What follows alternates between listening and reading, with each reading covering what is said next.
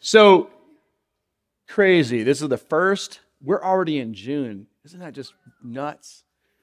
Um, you know, we're now, so this is our anniversary. This is our, we've officially been here. We're going into our eighth year now. This is the weekend that Don and I first moved here. You know, whoa. No, you're supposed to boo. Be very clear. But, uh, but I was thinking about that because kind of our story of, of being here, you know, um, I think it was about eight and a half years ago. Uh, I had been pastoring a church in, Wisconsin, in northern Wisconsin and was really happy. We, we were in the small town. It was a town of about, I think we had something like 1,200 people in the whole town. And um, I, I was just kind of reflecting on the transitions we went through because when we first, uh, when Don and I first got married, so we both grew up in like church world. We both come from like my parents were involved in church. I've been in the vineyard movement since I was a little kid. Don's like, you know, 18th generation Pentecostal background or something. And and we got married and we're like, all right, we made a couple rules. You know, like anybody when you first get married, make some rules for your family? Is that just us? Okay, a few of you have. And some of you husbands are like, I'm not sure if I'm allowed to raise my hand right now. Uh, but we were like, all right, we're gonna, we're like, we'll never ever go into ministry. Ever. Like that's one of the things. We said that we would never ever move to Wisconsin. And because we lived in Minneapolis and Minnesota, and we're like, yeah, Wisconsin's. And then we also said we will never, ever, ever live in a small town. You know, and then it was like four years later, I'm a pastor in a town of 1,200 people in northern Wisconsin, and I'm like, what?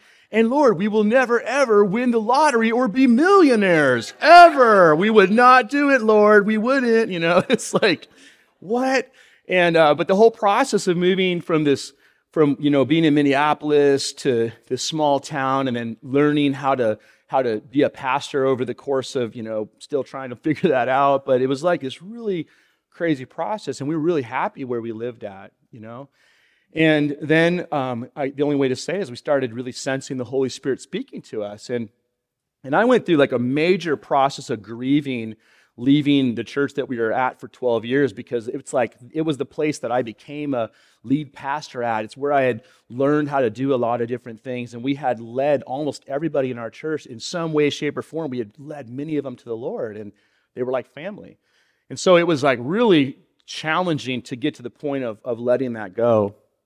And yet, um, you know, the Lord clearly spoke to us. We came and visited uh, Red Bluff. And, you know, our story is that when we visited, it was in December of 2015. We came, we met people, we fell in love with our community. We were like, oh my gosh. And then I drove to the Sacramento River and I saw all the trout. And I was like, nah, the Lord has totally confirmed that we are called to this community. Like, I just know the Lord has spoken, you know? Uh, kidding, but not really. Uh, so we just, we really knew, though, the Lord was calling us here. And so, you know, we went back to Wisconsin and began the process of transitioning. And, and we came here. And, you know, it's like every, every first weekend of June, I just think about that because, you know, it was one of the best decisions we ever made in our lives. And we're really grateful for the community that we have here, you know. And it wasn't that we didn't have really close friends in Wisconsin because we did. We still have friends there.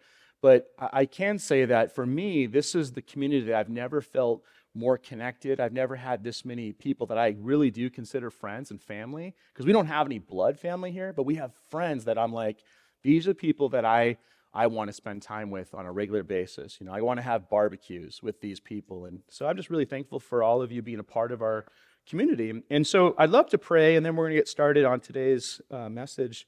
So, Father, we do ask for your Holy Spirit to, to show up now. We know that you're here. We know that the Bible teaches you indwell every single follower of Jesus. But we are asking for your activity, for your work. We're asking for you to enlarge the capacity of our hearts to both receive your love and to give you love. We are asking for you to help us fall in love with Scripture. And Lord, also today, just to help us to see the practicality of, of Scripture and how it really does um, fit into our regular, everyday lives. And I pray, Lord, for, for those in this room who maybe are exploring faith, maybe there's people in this room who were forced to come today um, or who are here for, for donuts and coffee. And then there's others in this room that have been followers of Jesus for a long time. Lord, would you do what you always do and meet us right where we're at? We pray this in the name of Jesus. Amen. So, this month we're spending time. We just got done in a sermon series on the Holy Spirit, right? We spent uh, about six weeks um, leading up to Pentecost Sunday looking at the Holy Spirit. And we talked about who the Spirit is and what are the activities of the Spirit. And, and this month, what we're going to do is we're going to spend some time looking at the book of Proverbs because uh, in the world that we live in, I, I think it's fair to say in many ways the world has gone absolutely mad absolutely mad. And we live in a world now where right is wrong and wrong is right. We're in a world where most often that which makes no reasonable sense is what people are told to believe and embrace. I mean, I just, it's like, oftentimes you're reading the news, you're like, oh my gosh, I can't keep up. Like, this makes no sense. I must be stupid, you know? Which some people will say yes, uh, but that's not the point.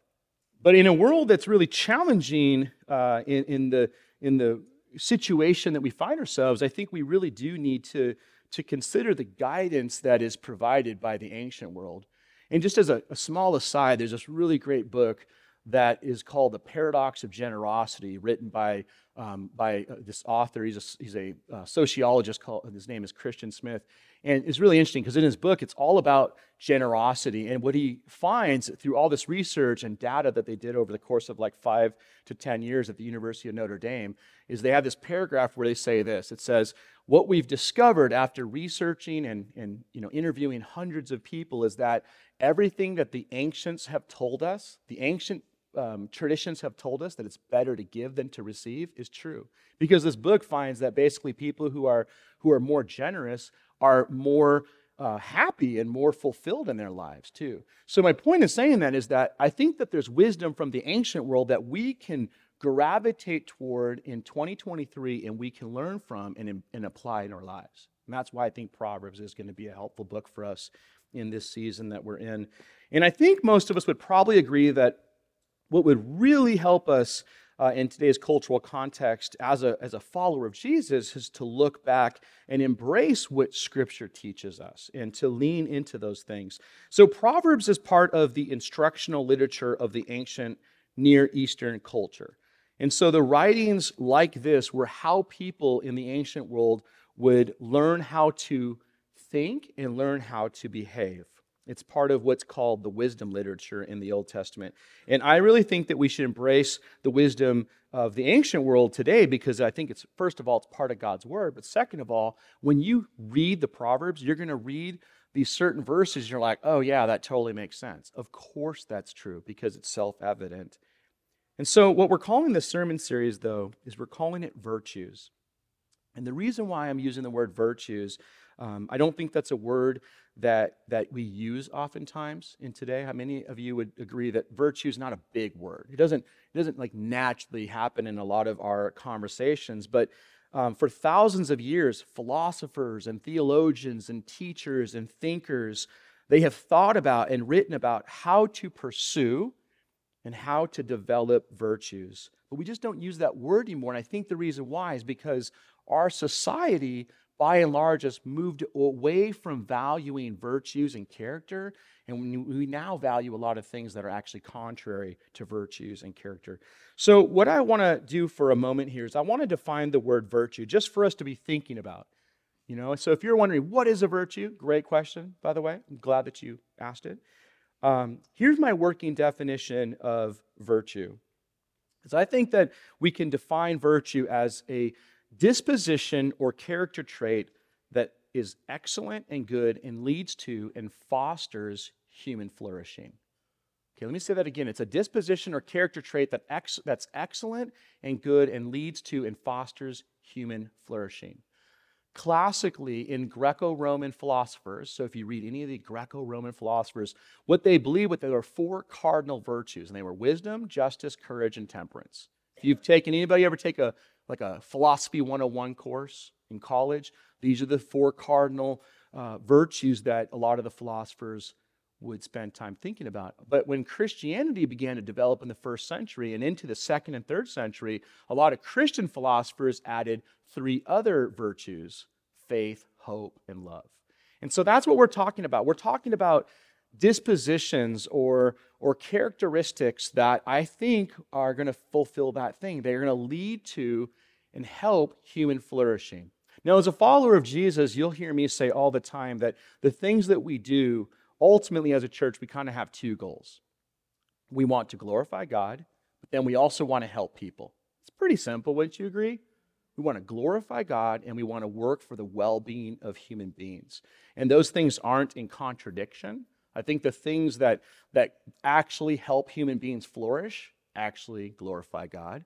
And the way that we glorify God should be in a way that also helps people flourish.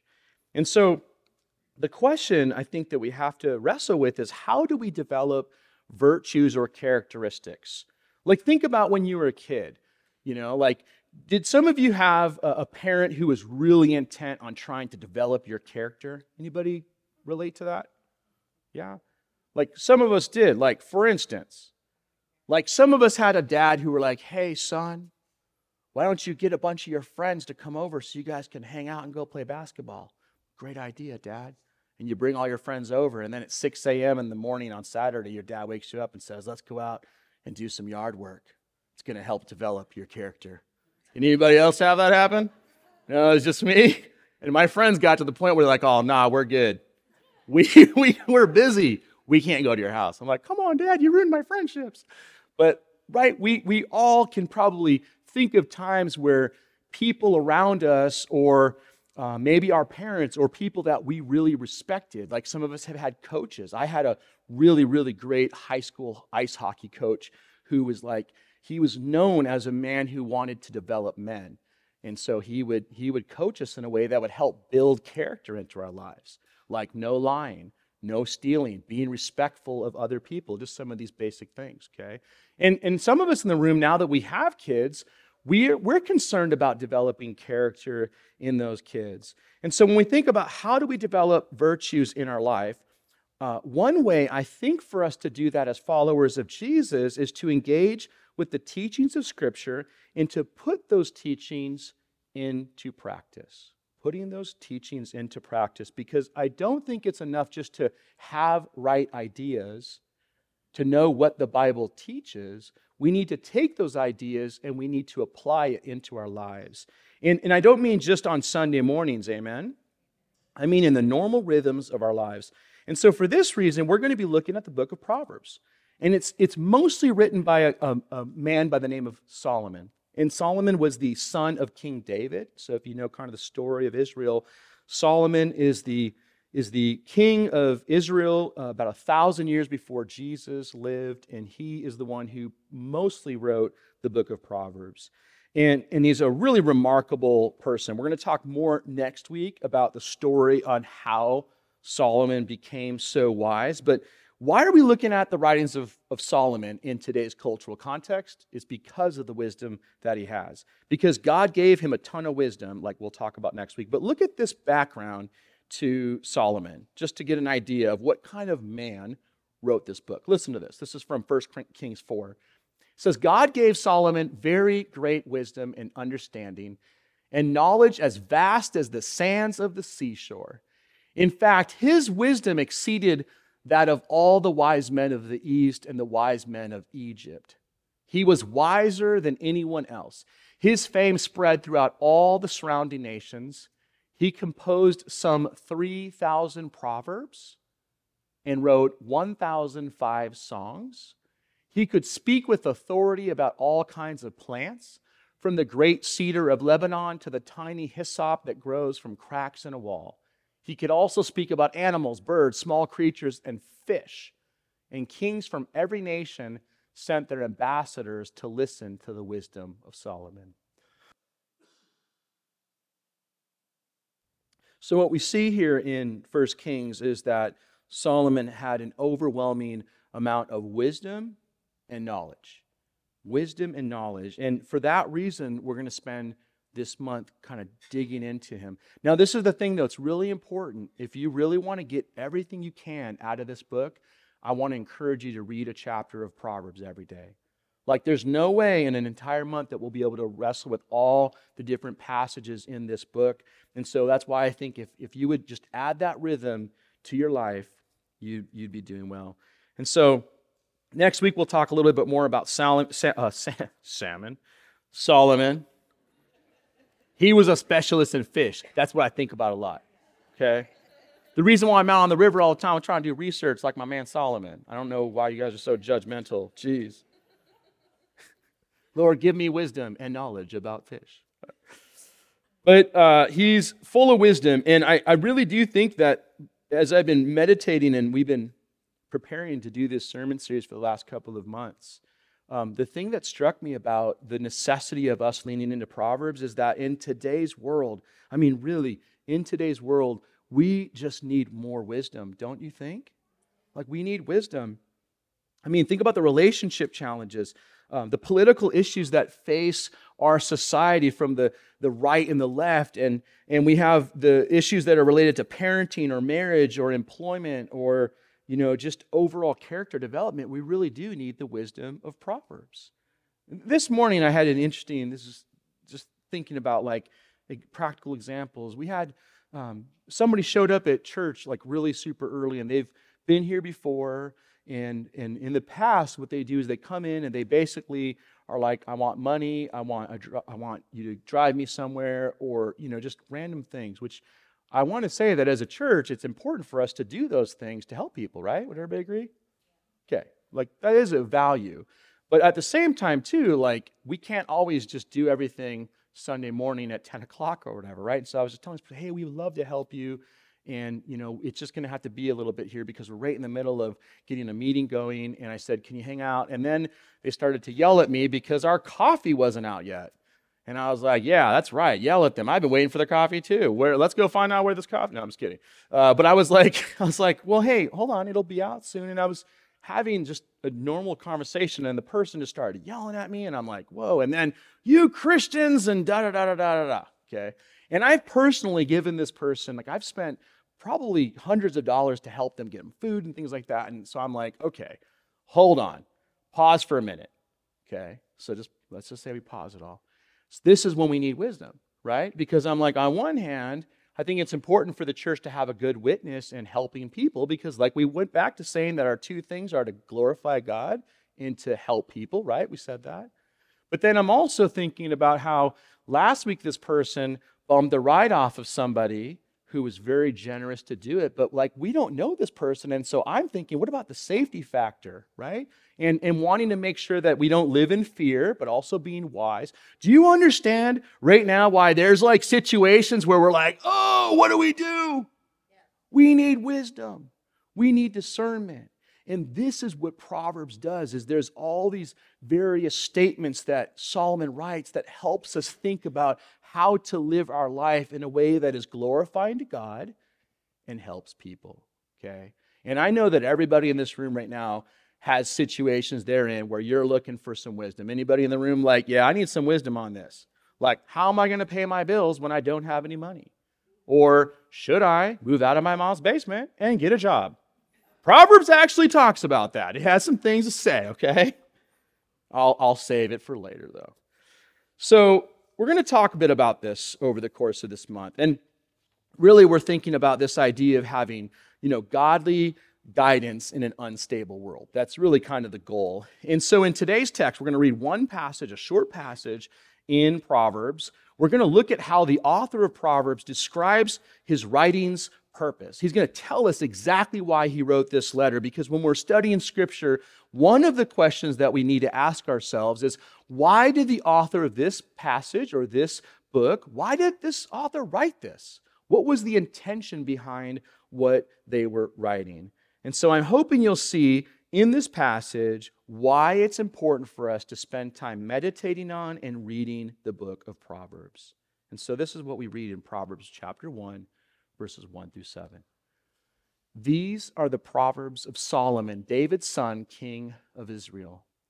Their purpose is to teach people wisdom and discipline, to help them understand the insights of the wise. Their purpose is to teach people to live disciplined and successful lives, to help them do what is right, just, and fair. These proverbs will give insight to the simple, knowledge and discernment to the young. Let the wise listen to these proverbs and become even wiser. Let those with understanding receive guidance by exploring the meaning in these proverbs and parables, the words of the wise and their riddles. Fear of the Lord is the foundation of true knowledge, but fools despise wisdom and discipline. And this is the word of God. So, why are these proverbs helpful for us? I mean, Solomon lays it out. He, he essentially says that they're going to teach people wisdom and discipline. was it we I'm in a Bible study on Wednesdays, and if any of you are looking to explore Christianity and are wanting to grow in your discipleship, we have a Bible study here at 7 o'clock on Wednesdays, and I was in it. And one of the people that were there, we were talking about defining discipleship, and, and somebody brought up the idea of like, well, it's about helping us become disciplined. And like, I don't know about you, but it seems like in today's world, discipline is bad, right? Like, whoa, you know, don't, we don't, I mean, does anybody in the room like discipline? You know, like, please ground me, dad, right? Like, we don't like it, but did you know that the, the Bible actually teaches that God disciplines those whom he loves? And discipline is a big, important part of shaping us into, our, uh, into a way of living that conforms to Scripture, right? So discipline is important. And I'm not talking about abusive, manipulative, like non gracious discipline. I'm talking about we need to understand that we have to have discipline, right? Like there comes a certain point where you should not eat another donut. Are you with me? It's true. Like, I mean, the Bible has a lot to say about gluttony. I don't like those verses, but uh, they're there, right? They're uncomfortable because in our cultural context, we will overlook things like that and we'll lean on other things. But Scripture has a lot to say with the, with the way that we live our lives in the way that we discipline ourselves. So, teach people wisdom and discipline, help people understand the insights of the wise. Proverbs will teach people to live disciplined and successful lives. And I think that's a, an important concept. The success that Jesus is looking for is the success that he talks about when he talks about abundant life.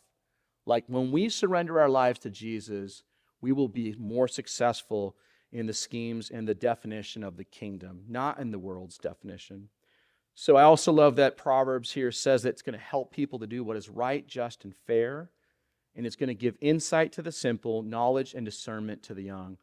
So, for the whole month of June, what we're doing is we're going to lean into these several virtues that we're going to be fleshing out. We're going to be looking at wisdom, we're going to be looking at courage, and we're going to be looking at kindness. We're going to filter each Sunday through those different lenses and look at the different things that Proverbs will help us understand. We're going to scan uh, along the way other different virtues too, but those will be the primary ones that we're going to do. And just before we close, I want to offer you a reminder about why our biblical theology must always be applied.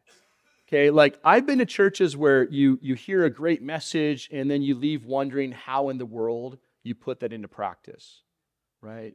And, and the thing about our tradition, the vineyard, our, our movement, we've always, as much as we can, we've always known that it's not good enough just to know the Word of God. We have to be doers of the Word of God, right? It has to be applied. It has to be applied every day of the week. And so we want to be thinking about that. And what I love about Proverbs is this may be one of the most practical books in the Bible.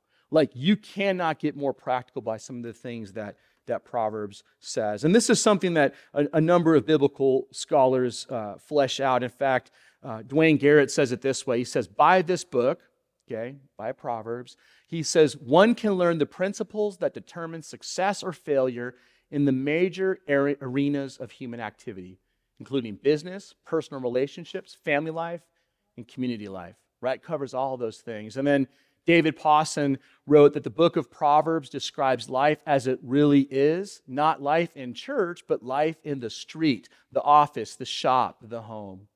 The book covers all aspects of life, not just what you do on Sunday in church. It considers how you should live throughout the week in every situation. And I, I think it's going to be really, really fun for us to do this. Now, let's go ahead and stand up together. We're going to wrap up in prayer in a moment, but how many of you in this room would say right now you are desperately in need of some wisdom. Is there anybody that like I'm yeah, a few of you, right? How many of you are standing next to somebody who you think desperately needs some wisdom? Let's just get yeah. It's so fun to do this. I don't Okay. Literally every husband in the room was like, like they're all looking at me like, okay. So uh, I mean, like I think it's easy to say that that there's a lot of situations that we find ourselves in where wisdom is the needed needed thing in that moment, right?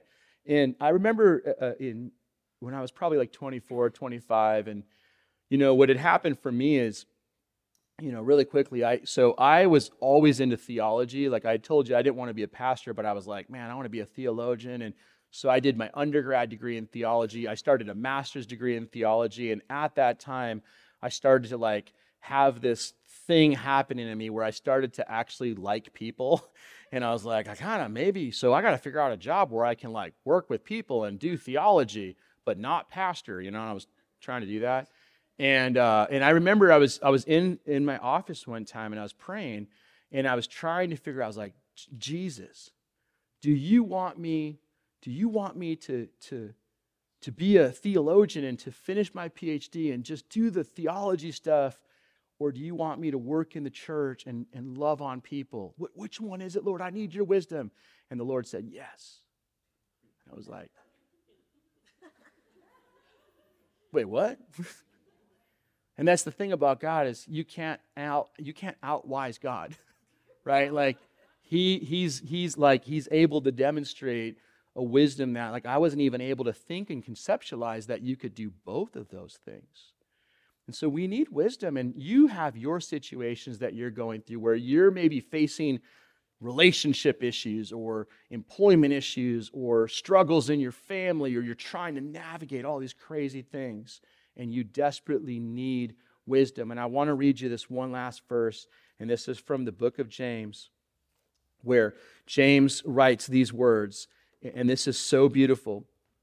He says, If you need wisdom, if you need wisdom, ask our generous God, and he will give it to you. He will give it to you. He will not rebuke you for asking. So if you need wisdom this morning, I want to tell you right now, Scripture tells us that God is so generous and He will give you wisdom. And so I'd love to just do this. I'm going to ask you to close your eyes if you're comfortable with that. And we're just going to take a moment right now and we're just going to, we're going to actually, we're going to wait. And whatever situation you have in your life right now that you need wisdom for, I'm going to ask the Holy Spirit to speak to you because we believe in our church that God speaks to us, that the Holy Spirit can, can speak to our hearts and can help us to know what is the next thing that we need. And so, Holy Spirit, would you come right now in this room? Lord, there are, there are a lot of people in this room, including myself, who we need wisdom. And we're going to cling to that promise in James that, that James reminds us that you are generous, God, and, and you freely give wisdom to those who need. And so, God, whatever situation is represented in the lives of your people right now, whatever questions, whatever concerns, whatever situations, would you right now give us your wisdom?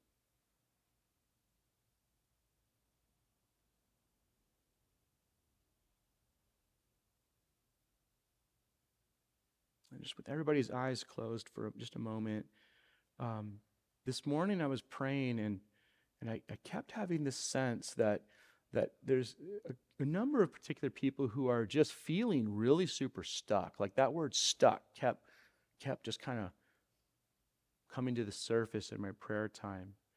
And, and I, I almost feel like what the Lord was what I think that the Lord was kind of laying on my heart was that you're so stuck right now, you're not even able to get to the point of being open to receive God's wisdom. Like you're just, I don't know, it was almost like you, you had just a lot of chaos and the inability to hear from God, and you're feeling like, oh man, God stopped speaking to me.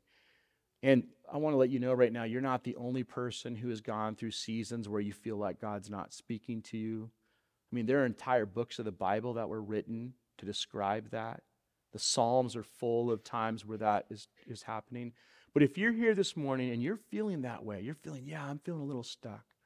I'm feeling like I need some wisdom, but I don't know how to even hear from God right now. I'm, I'm just, there's something going on. We'd love to pray for you for a minute.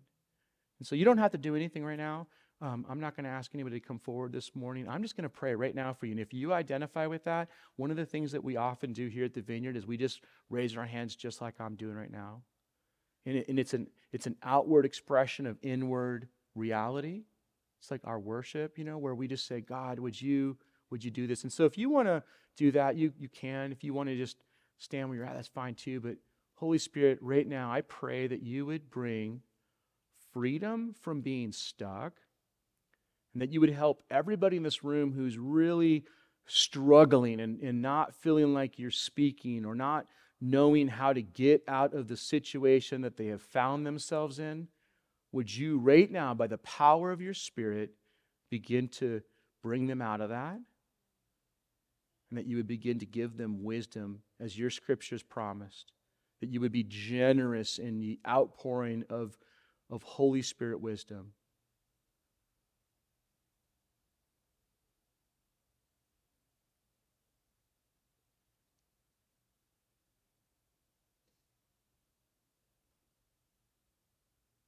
I thank you that, as, as James writes, you will never rebuke us for asking you for more. So give us more of your wisdom, God. Now, Lord, as we transition from this gathering for worship and for encouragement and for, for hearing scripture, Lord, I pray that you would, you would help us to live our lives this week in a way that's been transformed by the truth of your Son Jesus, and that you would help us to listen to your Spirit's leading. That as we read through the book of Proverbs together as a community, that we would be encouraged and challenged, and that you would go with us out into the world where we would take the love that we have received from you and give it all away. We pray this in the mighty name of Jesus. And all of God's people who agreed said, Amen.